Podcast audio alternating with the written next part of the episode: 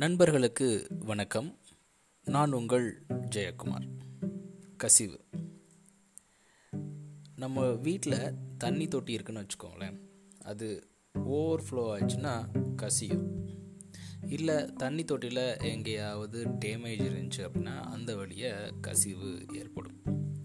ஆரம்ப காலத்தில் கசிவு அப்படின்றது ஒரு பெரிய பாதிப்பை ஏற்படுத்தாமல் போனாலும் பிற்காலத்தில் அது பெரிய பாதிப்பை ஏற்படுத்துவதற்கான வாய்ப்பு இருக்குது நிறைய டிஸ்டாஸ்டர்ஸ்க்கு காரணம் பெரிய பெரிய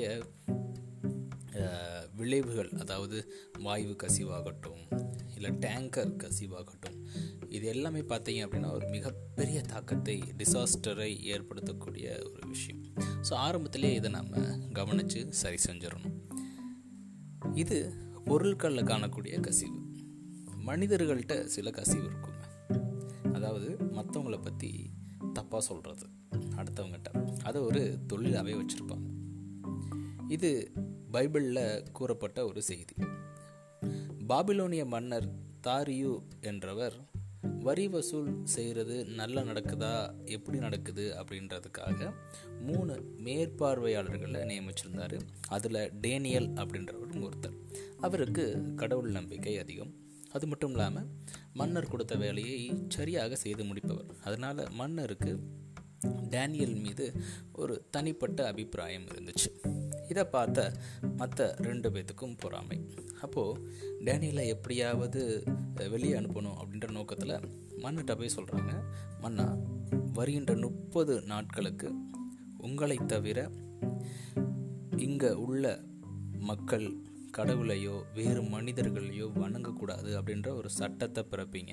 ஒருவேளை அதை தவறுறவங்களை சிங்க கோகையில் தள்ளிடுங்க அப்படின்னு சொல்ல.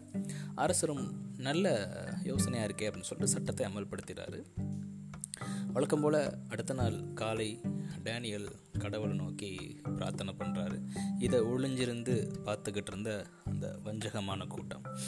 அரசர்கிட்ட வந்து சொல்கிறாங்க அரசர் உடனே சொல்கிறாரு அப்படியா டேனியலை உடனே நீங்கள் சிங்க கோகையில் விட்டுருங்க அப்படின்னு சொல்கிறார் அப்போது அரசருக்கு புரிஞ்சிருச்சு ஏதோ சதிவேலை நடக்குது அப்படின்னு சொல்லிட்டு. அப்போது சிங்க கோகையில் தள்ளுறதுக்கு முன்னாடி டேனியல்கிட்ட அரசர் சொல்கிறாரு நீ தினசரி வேண்டுகிற கடவுள் உன்னை காப்பாற்றுவாராக அப்படின்னு நான் நம்புகிறேன் அப்படின்னு சொல்லி அனுப்புனாராம்.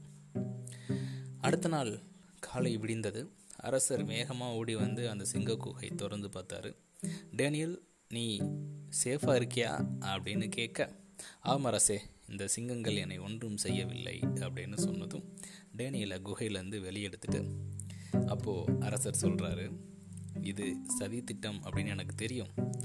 அதனால தான் ஒரு நாள் வெயிட் பண்ணேன் அப்படின்னு சொல்லிட்டு மற்ற இருவரையும் குகைக்குள்ளே தள்ள உத்தரவிட்டார். குகைக்குள்ள தள்ளின அடுத்த நிமிடங்கள் சிங்கங்கள் அந்த இரண்டு நபர்களையும் கொன்றுவிட்டது. இந்த பகுதியை திருவள்ளுவர் நூற்றி எண்பத்தி ஓராவது குரலில் ரொம்ப அழகாக எடுத்துரைக்கிறாரு. அரங்கூரான் அல்ல செய்யினும் ஒருவன் புறங்கூரான் என்றல் இனிது அப்படின்னு சொல்லிட்டு. ஒருத்தன் அறம் மட்டும் செய்யலைன்னா கூட பரவாயில்ல. ஆனால் புறங்கூறாமல் இருந்தாலே மிகப்பெரிய விஷயம் அப்படின்றாரு திருவள்ளுவர்.